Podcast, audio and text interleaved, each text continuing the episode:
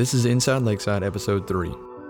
I'm your host, Chris Slayton, broadcast media teacher here at Lakeside High School.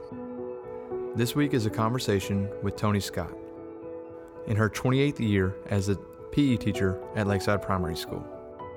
Tony has spent her entire educational career here at Lakeside. We talked about the lack of PE classes when she was in school and how that made her want to become a PE teacher. Soon, uh, we didn't have it in elementary school. Our teacher took us out. Well, I sound like I'm talking from the Stone Ages, but our teacher took us outside for like 20 minutes. And we had some jump ropes and some hula hoops, and that was our PE.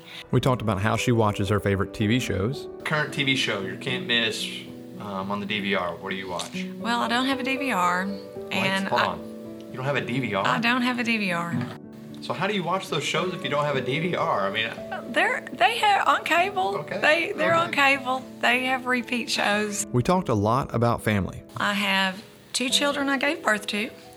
I have two children I married, and I have a nephew slash son that has lived with me off and on most of his life. So I've raised five boys. When one of the boys was defending the family name, And so when I found out about it, I went to his classroom uh, and she saw me at the door and came out the door, shut the door, and said, Do not get him in trouble at home.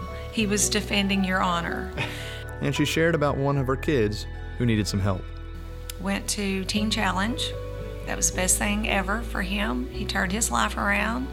He is now our biggest success, we say, because um, he, he, he really uh, was in a place in his life to where he had hit bottom. and some advice for parents in similar situations. Stray, it's not the end. Um, if if, if a, I believe if a child sees that there's love, even though there's rules and expectations and boundaries, they may stray a little bit, but they'll come back. And so I would say always have hope.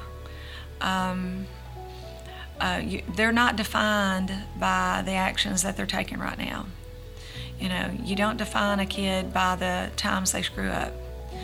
You define them by their achievements and the goals that they have, and you just keep uh, pushing them. I think you have to push them toward the, the right path.